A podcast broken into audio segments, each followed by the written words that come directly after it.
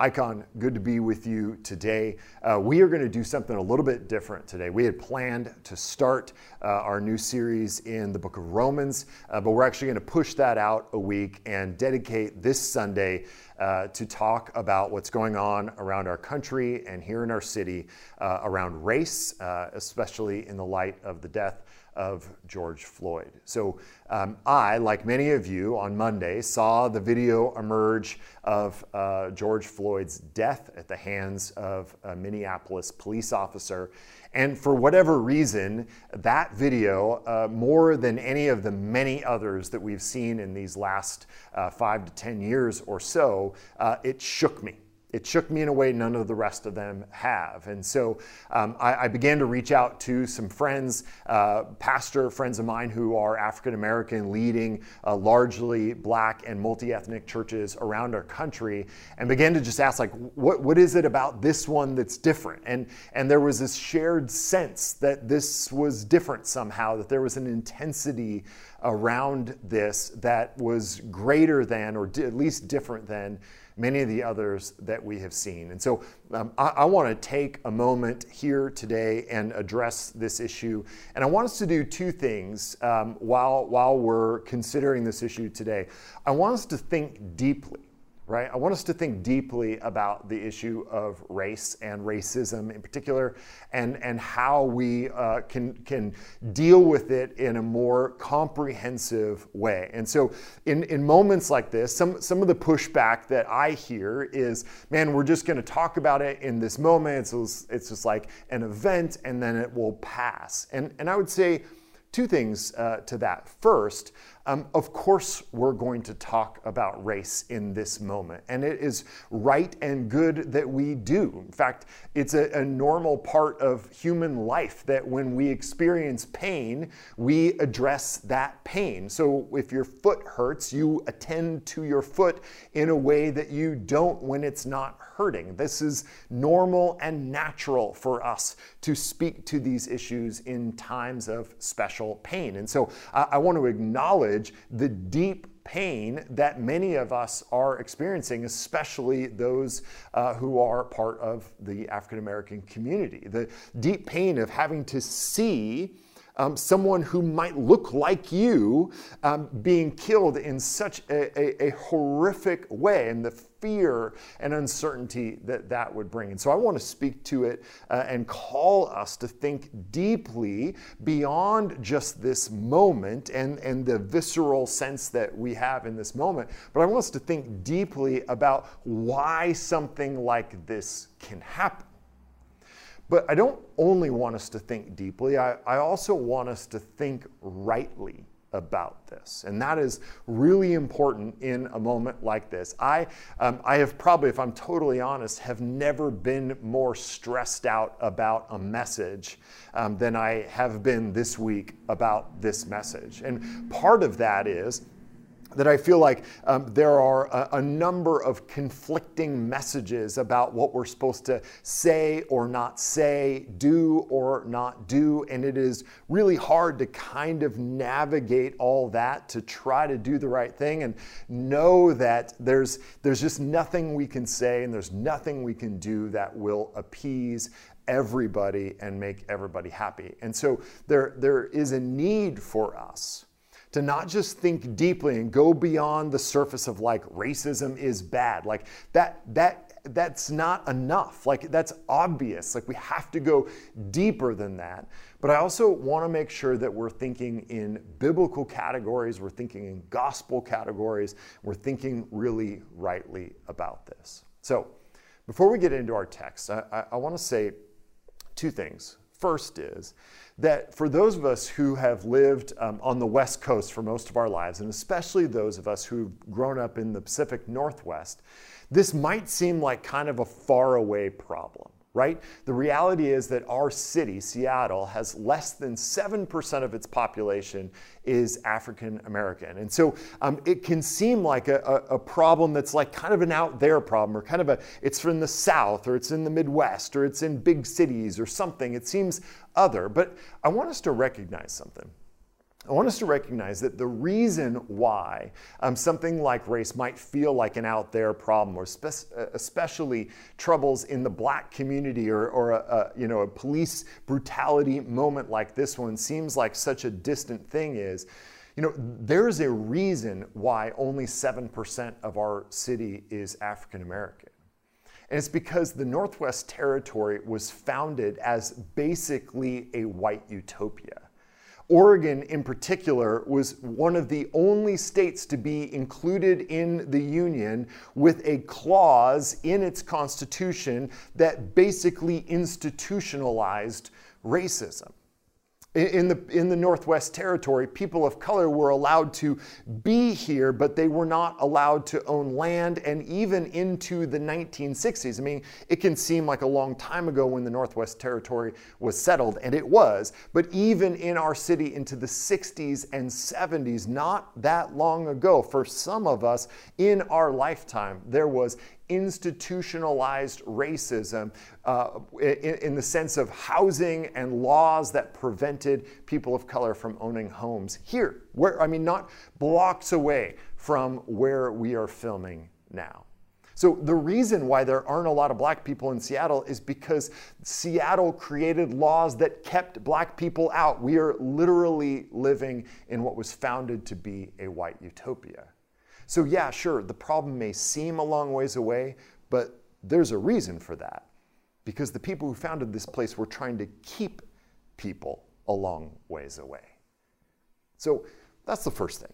And I want us to recognize that as a significant part of what shapes our city and our experience living in it.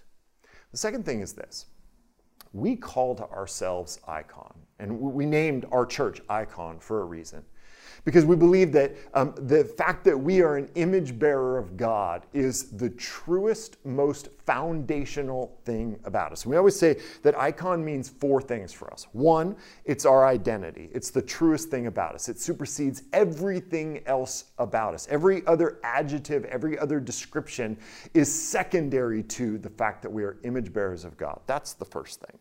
Second thing is that we have, in spite of that, never actually lived out that identity fully. Not a single day in our lives have we ever fully imaged God. Therefore, it is our identity, but it is also our telos. It is our end. It is what we yearn for. It is what we move towards. And it is a process in which we move towards it. Third, that the only true image bearer of God is Jesus Christ and that he is our hope.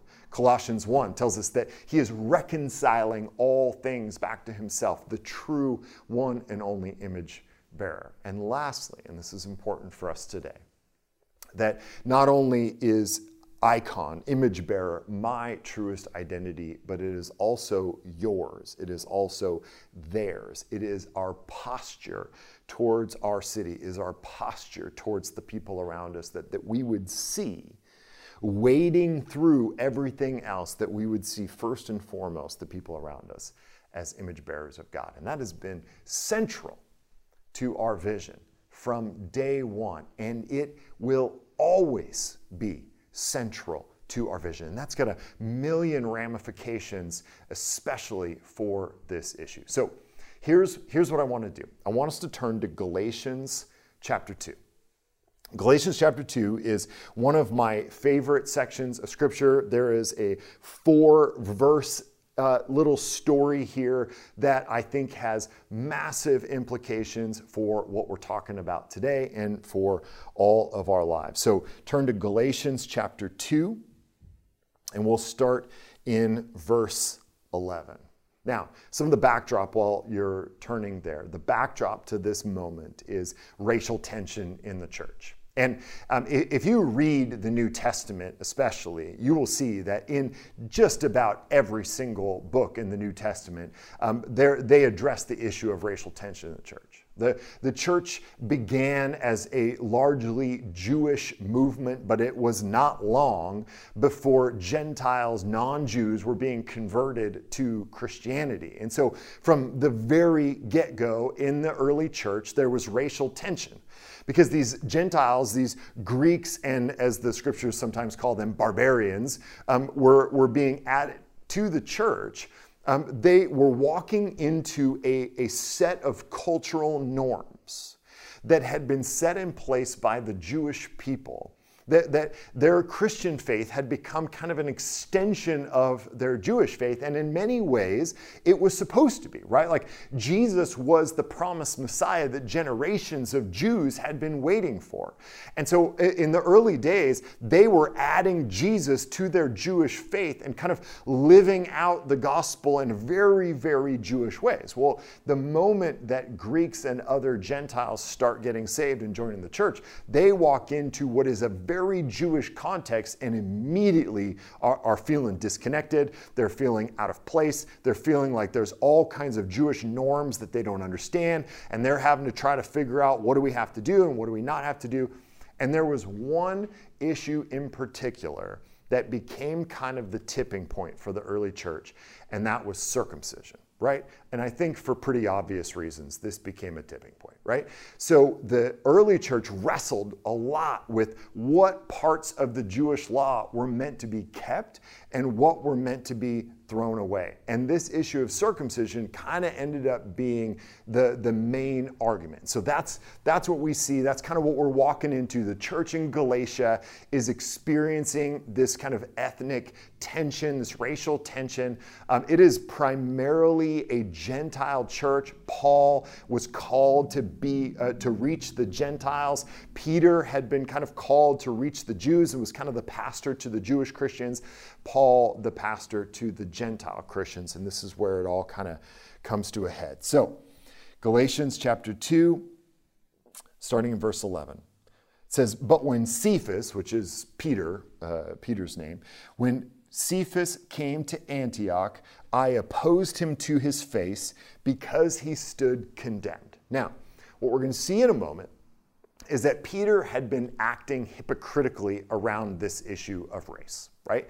When it was just Peter and the Gentiles, they were eating together, they were fellowshipping, it was all good. The moment some Jewish leaders came, Peter drew back, right? So, in this moment of racial tension, in this moment of hypocrisy, Paul sees Peter acting this way and he confronts him. This is massively important that Paul, looking at Peter, who Peter was, I mean, Peter's the one that Jesus looked at and went, You're the rock upon whom I'm going to build my church right? Peter was the first pope. He was the first pastor. He was the head of the church, especially in Jerusalem, but really was revered around the, the Christian world. And when he acted in, in a hypocritical, racist way, Paul went straight to him and confronted him. And I want us to see how he confronted him here in a moment.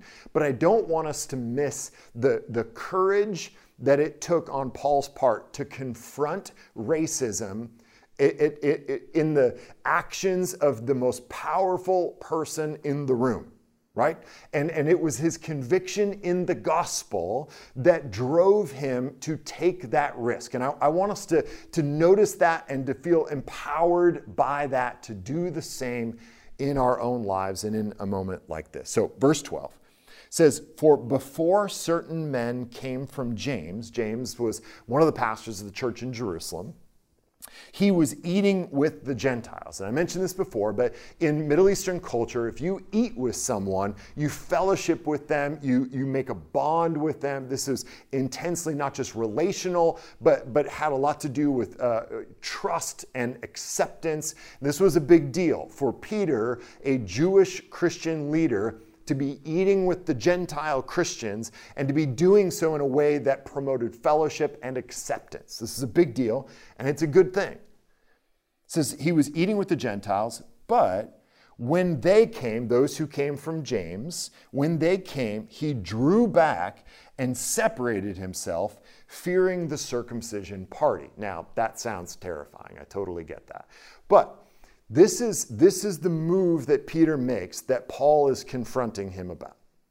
That when it's just Peter and the Gentile Christians, he's with them. They're buddies, they're eating together, he's extending fellowship to them. When the Jewish Christians show up, he pulls back, fearing the circumcision party, fearing these Jewish Christians. And man, that, that is a consistent story that I have heard from many of my African American friends. In fact, I was literally on a phone call today with a guy, and I asked him, like, what was, a, what was an early memory uh, uh, of a moment you had where you realized, like, oh, wow, this. I, I, am a black person in a white world. And he told the story of being in his neighborhood and he had white buddies and black buddies in his neighborhood, and he was hanging out with his wife, and these were all his friends, and they ran together. And then at school, they, he had a moment where one of his white buddies saw him at school, and instead of being friends like they were friends in the neighborhood, he drew back, literally the same language as Peter here, drew back and wouldn't acknowledge him as a friend and just kept kind of hanging out with his white friends.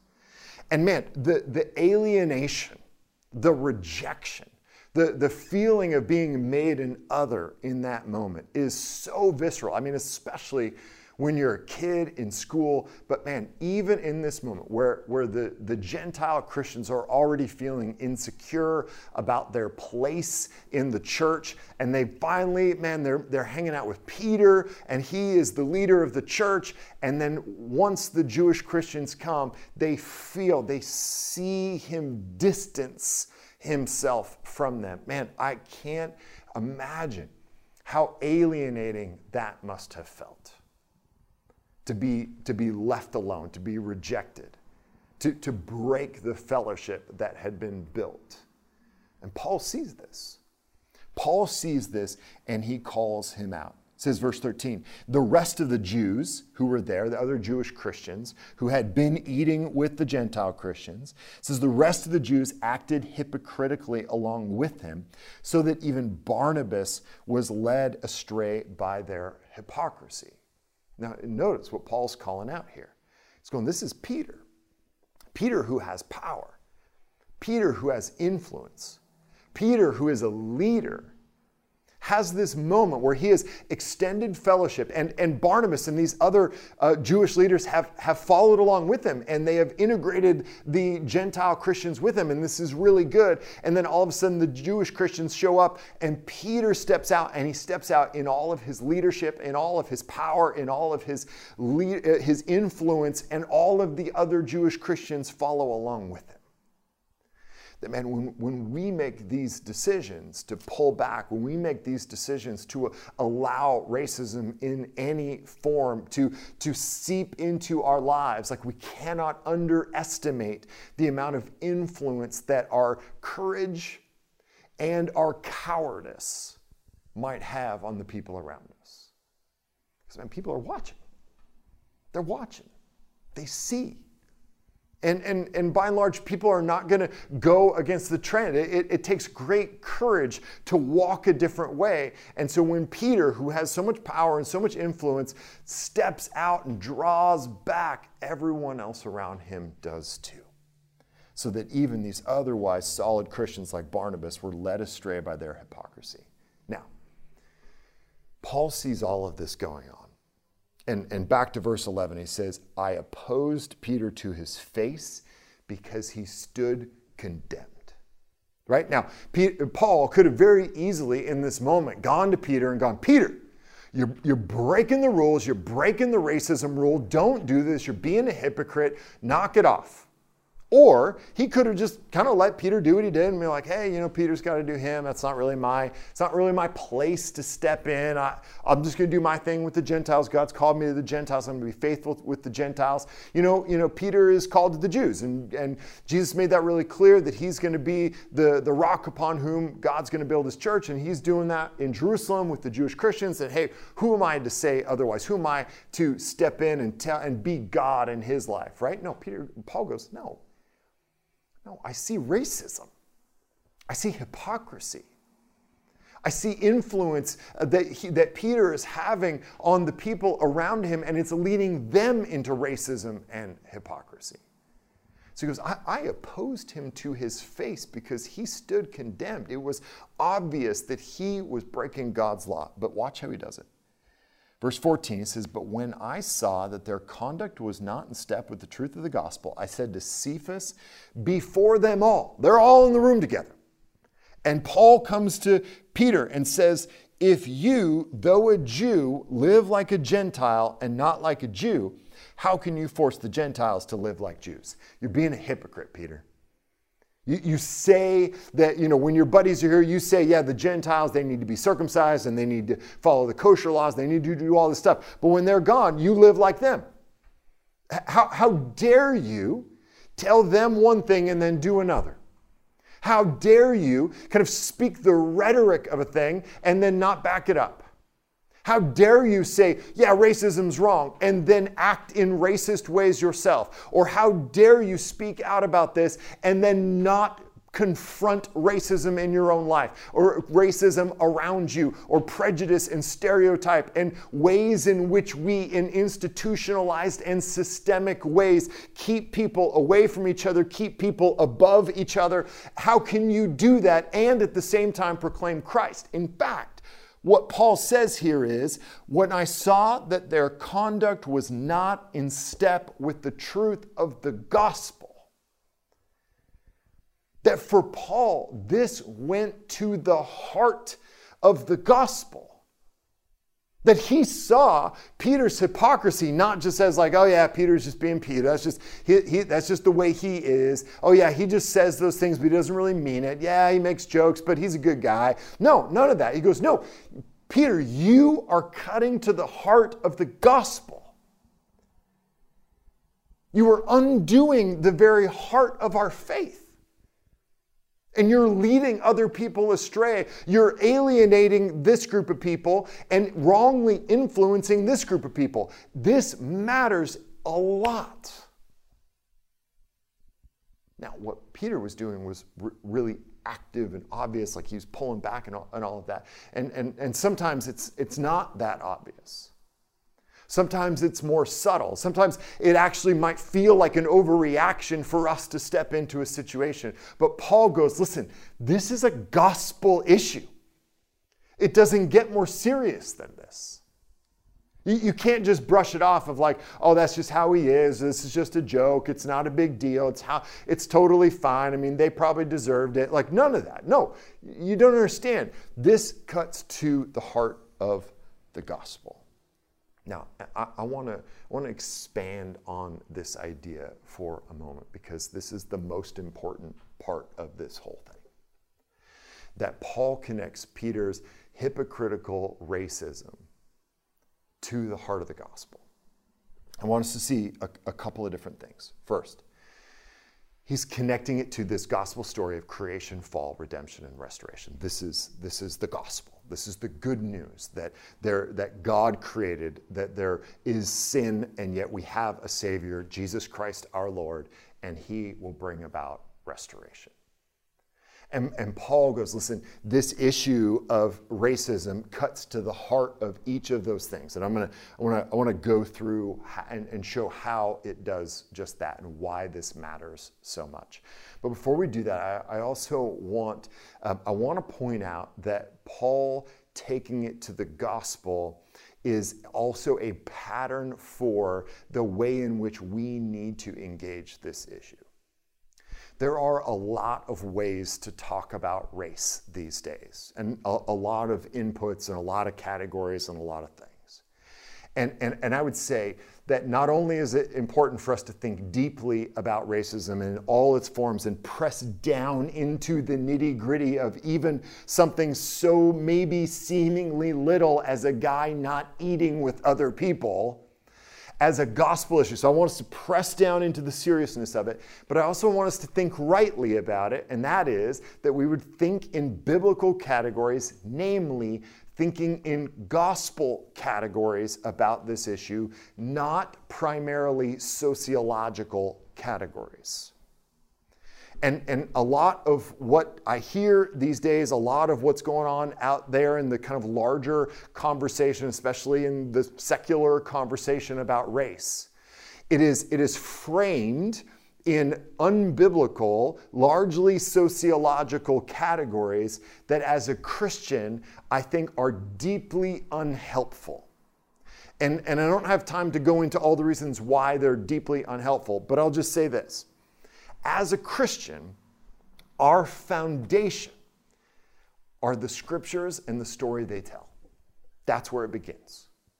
The only reason I can say racism is wrong is because the scriptures tell me that people are made in the image of God. So I can go, hey, Peter's Peter's actions were wrong. And if someone goes, why? Well, because they, they, they, they undermined the gospel. They weren't in step with the truth of the gospel. What does that mean? Well, I, all of the whys land back at God tells me in His Word that people are made in the image of God and because of that are worthy of value and inherent dignity. That's the foundation. And, and I build on top of that foundation. But when we have other categories, we are building on a different foundation. We don't have the same denominator, right? So if you can remember back to like elementary school math, I'm in the thick of this with my fifth grader, and she's multiplying, you know, fractions, and I'm going, okay, I don't really remember how to do that, but I think it had something to do with denominator. You have to match denominators before you can start to multiply these things, I think. But here's the point when we build a, a, an understanding of race and racism on things that aren't biblical categories, we end up in places that don't make sense. We, we end up talking about things and building out categories that are ultimately, I think, obscuring the reality of the situation. So, as Christians, just as Christians, it is imperative that we begin with these biblical categories just the way Paul did. Paul goes to Peter, confronts him, and goes, Listen, dude, you're not living in line with the truth of the gospel. That's the problem. The, the specific way is racism and hypocrisy, but I want you to see how that is kind of getting off the trajectory of the gospel story. So, I want, to, I want to walk through very quickly this creation, fall, redemption, restoration gospel arc and show how racism undermines it at every turn. First, creation. I've already mentioned that the foundation for a Christian's understanding of human rights and dignity, and I would add all of Western civilization's understanding of human rights and dignity is founded in Genesis 1:27 telling us that we are made in the image of God.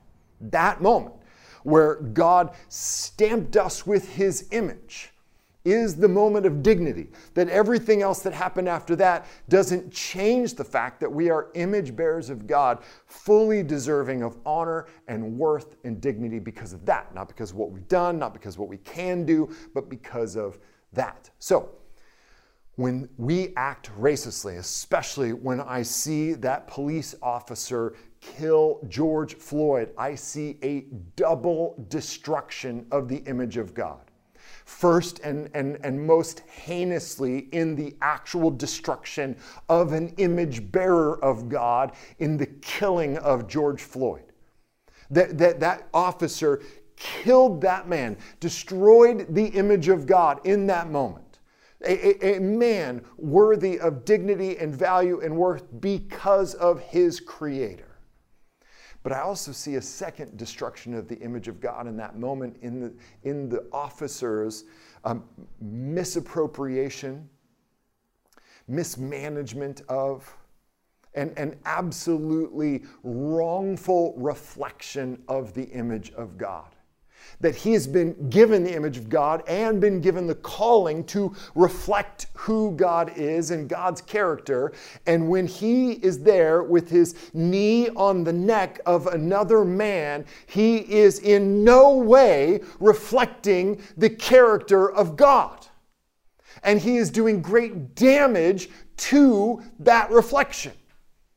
He is absolutely misrepresenting and mischaracterizing the heart and will of God in that moment, and in, in so doing, destroying, crumbling this idea of being image bearers of God. Both men in that moment are marred by this, as is the image of God in them.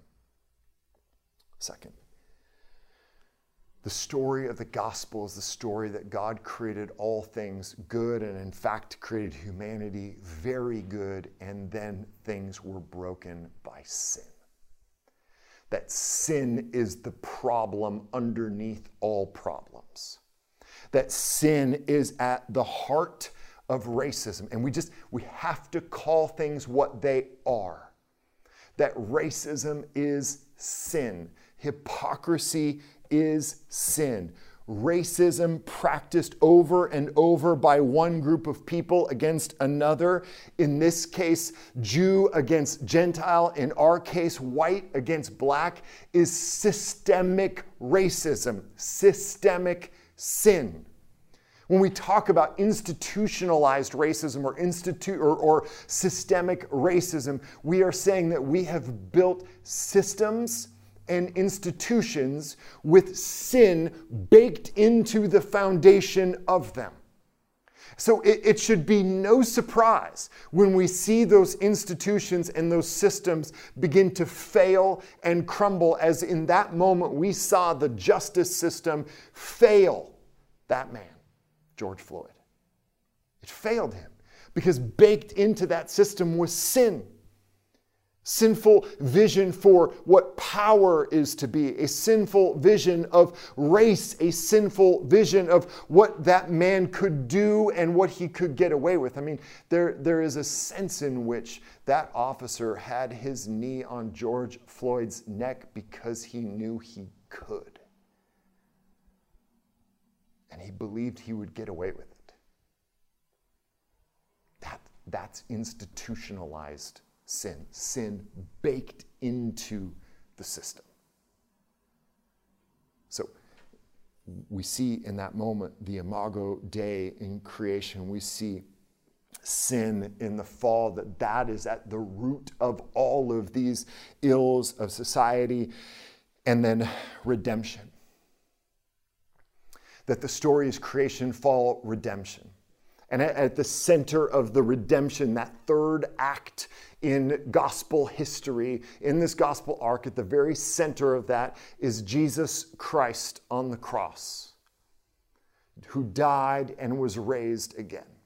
That that is the pivot moment for all of human history. That is the pivot moment for the gospel story that there was perfection and there was sin, and then Jesus, his death and resurrection, solved that sin problem and began to turn things around. So let me say this Jesus is the answer to our sin problem.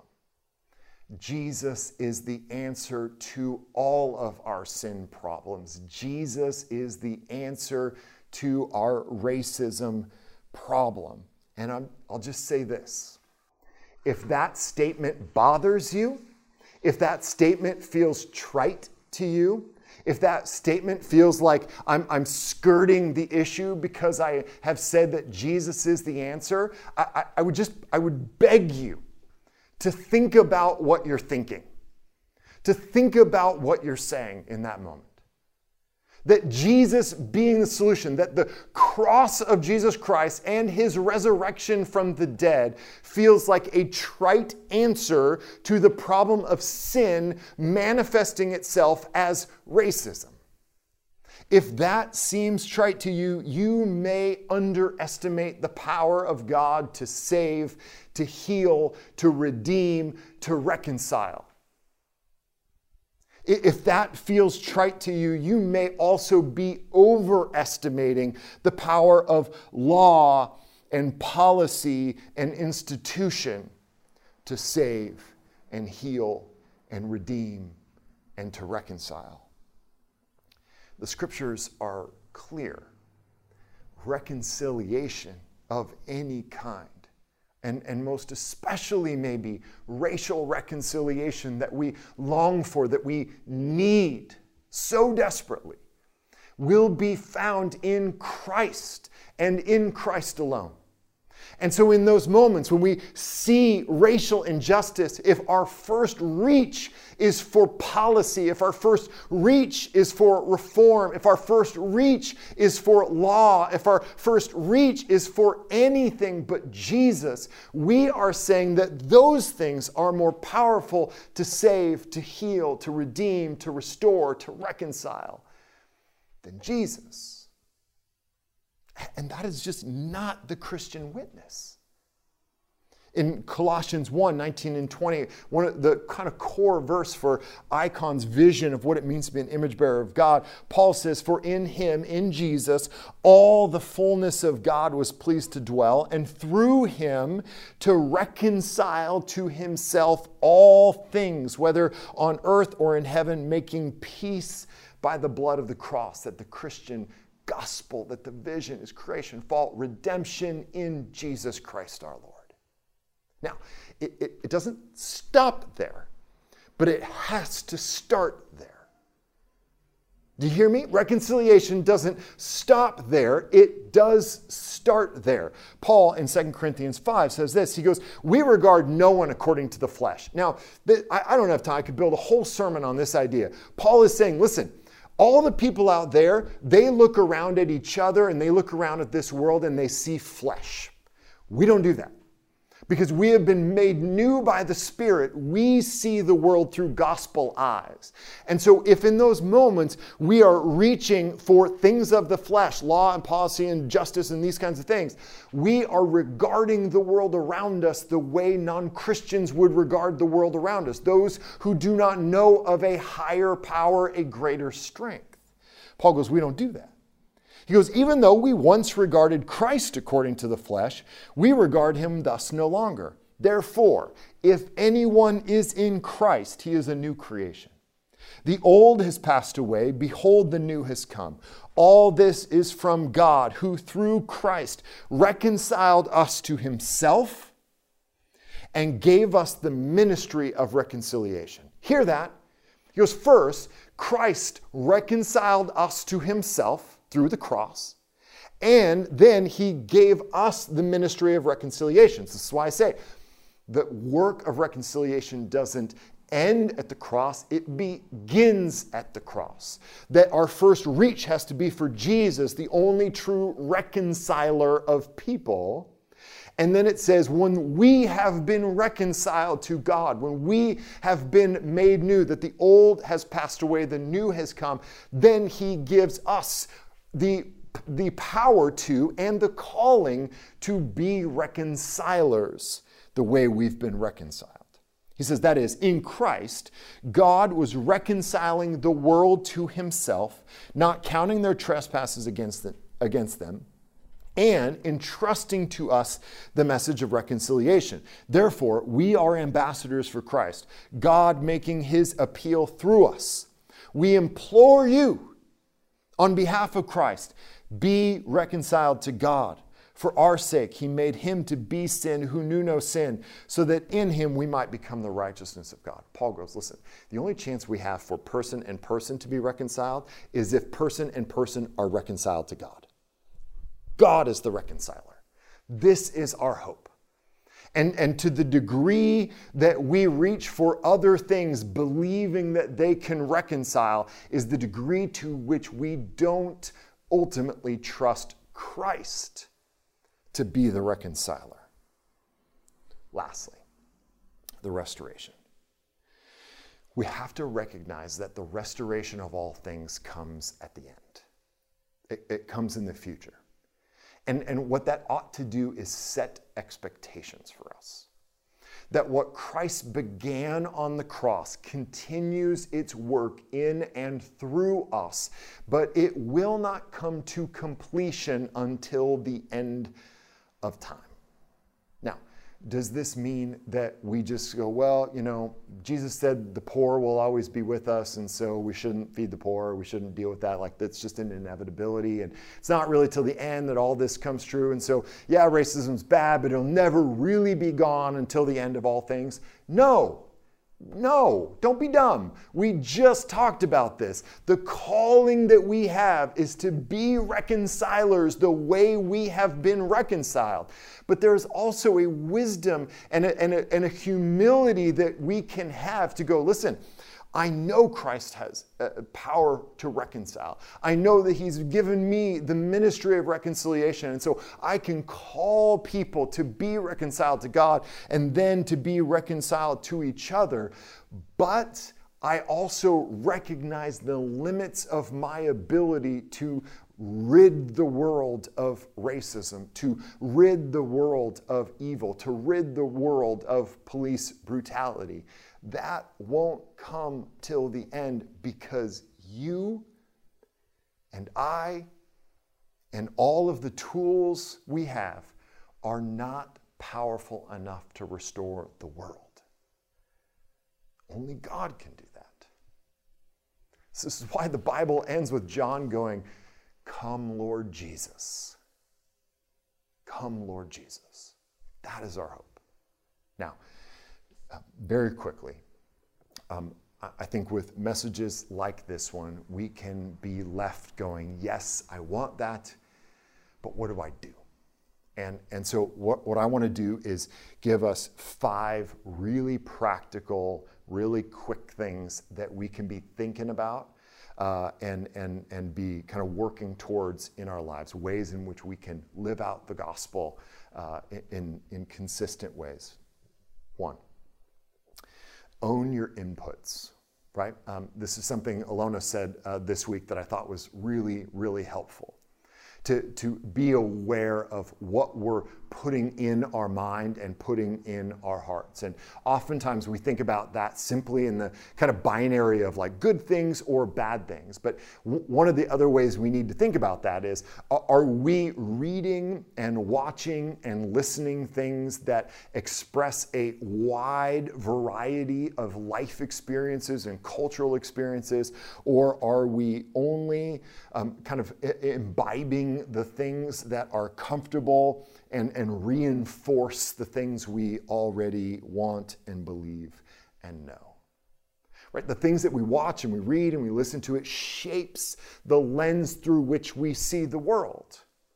Gosh, every time you travel to a culture that is significantly outside of your own, it's inevitable that you go, wow, I never saw the world this way. It's one of the great beauties of travel to be able to see the world in a different place through different eyes. And so when we cannot travel and we are taking in all kinds of information all the time, thinking about, gosh, am I, am I reading authors who come from very different perspectives than I do culturally or racially? Am I watching television shows and movies that have non white people as the hero or the main character of the story? Have I ever, ever watched a movie that depicts Asian culture or African American culture from the perspective of an Asian American or an African American? To, to be able to kind of go, oh, yeah, I guess not everybody sees this thing, this moment, this event the same way I do. So, one, own your inputs. Two, when you see something going on around you, do something about it. The, the way Paul did with Peter, he recognized the hypocritical racism that he was walking in, and he stood up and he said something about it.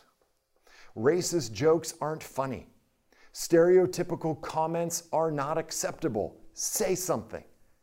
Say something for the sake of the person that, that maybe said it for, for their own heart and their own sake, but say it for all the people around them that might be affected and hurt by it. Humanize and recognize people. Go into people's spaces that are different from your own. Go into restaurants and stores and shops that are, that are a stretch for your kind of normative life experience things that aren't normal for you. Third, use your voice. Both positive and what I'll say is anti negative. So, in a moment like this where a great tragedy has happened, it is good and right for us to speak up and, and just to say, like, this isn't right. And, and, I, and I, for one, will say, this is not right. And I hear a lot of voices doing that, and it is really encouraging that so many voices would speak out about it. But it's, it's one thing to point out the, the negative it's another thing to point out in all the other times in our lives the positive. So when you go into other people's spaces or you watch a movie from you know, another culture, man, talk about that too. Recommend those restaurants, recommend those movies, introduce people to your friends, expand your world and expand the world for the people around you. And can I just say this? Don't do it on social media. Just do it in real life. This doesn't have to be some sort of performance or virtue signaling or something. It's just, can you just make it real in your life and you don't have to tell anybody about it on social media? You can just tell your actual friends about it. That, that's, what, that's where the real life lives. So it's one thing to say something on Facebook about all this. It's another thing to go next door to your neighbor, like I did this week, who is African American man, and go, hey, dude, this is crazy what, how are you feeling? What's going on? Like, is there anything I can do? Is there anything I can support you with? Is there any, like, I don't even know what to say. I don't know what to do. Like, that's just real life. That is so much more powerful than doing stuff like that uh, digitally or on social media. Number four. Uh, so we said own your inputs, uh, see something and do something, use your voice. And I would say number four, use your vote. Uh, President Barack Obama made a statement this week uh, that I thought was super helpful. It's a post that he put on Medium. Um, and one of the things he said was this about elections and voting. It's a little bit of a long quote, but I think it's worth it. He says this The elected officials who matter most in reforming police departments and the criminal justice system work at the state and local levels. It's mayors and county executives that appoint most police chiefs and negotiate collective bargaining agreements with police unions. It's district attorneys and state's attorneys that decide whether or not to investigate and ultimately charge those involved in police misconduct. Those are all elected positions. In some places, police review boards with the power to monitor police conduct are elected as well. Unfortunately, voter turnout in these local races is usually pitifully low, especially among young people, which makes no sense given the direct impact these offices have on social justice issues, not to mention the fact that who wins and who loses those seats is often determined by just a few thousand or even a few hundred votes. Now, he goes on to say, like, voting for president and senate and all those things, it's important too. But a lot of what would have direct impact on situations like these is all done at the local level. And I'll, and I'll confess, I never vote in state and local elections. I, I never do. And I don't, I don't even pay attention to it. And, and I, man, I was really convicted by those words that this is the way we can have direct impact. And he's right. Usually they, they win like 400 to 380. I mean, we can have a real impact on those races and, and have some, some real impact on, at, the, at the kind of daily life level uh, uh of our neighborhoods. Lastly, number five, we'll finish with this. Not only do we want to own our inputs, but we want to own our outputs. Um, I, I, mentioned at the beginning of the message, I, have reached out to several of my pastor friends who are African American and said to them, like, hey, you know, how can we help, help, you know, help me help my people? And, and they've been super helpful and very gracious, but they, they also kind of gently push back to go, but you know what? Also, you guys are smart people and you can solve some of these problems as well. And so uh, there, there is a sense in which, in moments like these, we want to go to the black community and go, okay, t- we don't know what we don't know. Help us help you. Like we want to be helpful and we're sorry we haven't been. And we kind of put the burden on them to solve a problem they didn't cause. And so I, I want us to own not just our inputs, but I want us to own our outputs that we would be thoughtful and strategic and creative about the ways in which we are going to move forward. And, and the other piece of that is that it, it's right and good for us to talk about this in a moment of, of great crisis when there's real pain. We attend to pain when there is pain.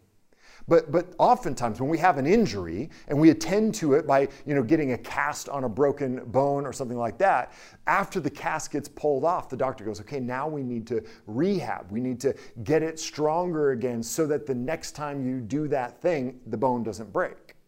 And so I think it is incumbent upon us as a church to not just respond to the pain of this moment, but then go, okay, how are we going to strengthen both ourselves and our communities so that when the next time this happens, and come Lord Jesus, it will happen again, that we are better prepared today than we are this time to be able to respond quickly and, and wisely and helpfully to our community.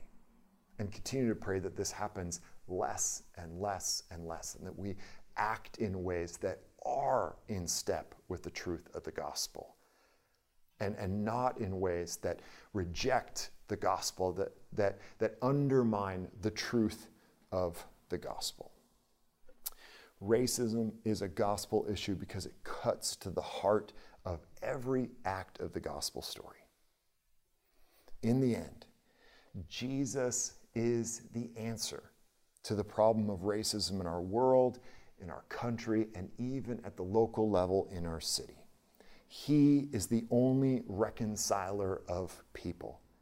We have to enact policies and laws that are just and reflect the kingdom of God, and remember that laws and policies will not bring about the kingdom of God. And so, in this moment, I, I would encourage you to feel the pain, but rightly identify its source.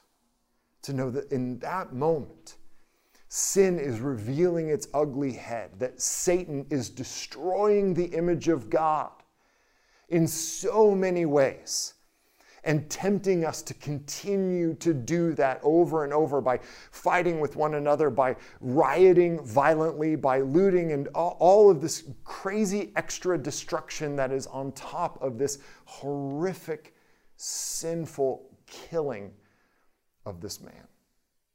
Let us be voices of gospel truth, voices of true reconciliation and not just voices, but actors of gospel truth, actors of true reconciliation, first in our homes, then in our neighborhoods, in our cities, and then around the world by enacting the gospel, by leaning on the power of the cross and the resurrection for our only true hope. Let's pray. Jesus, we, we need you so desperately. We need you to be the reconciler. We need you to be the one who has the power to bring about hope and renewal and reconciliation and, and one day restoration.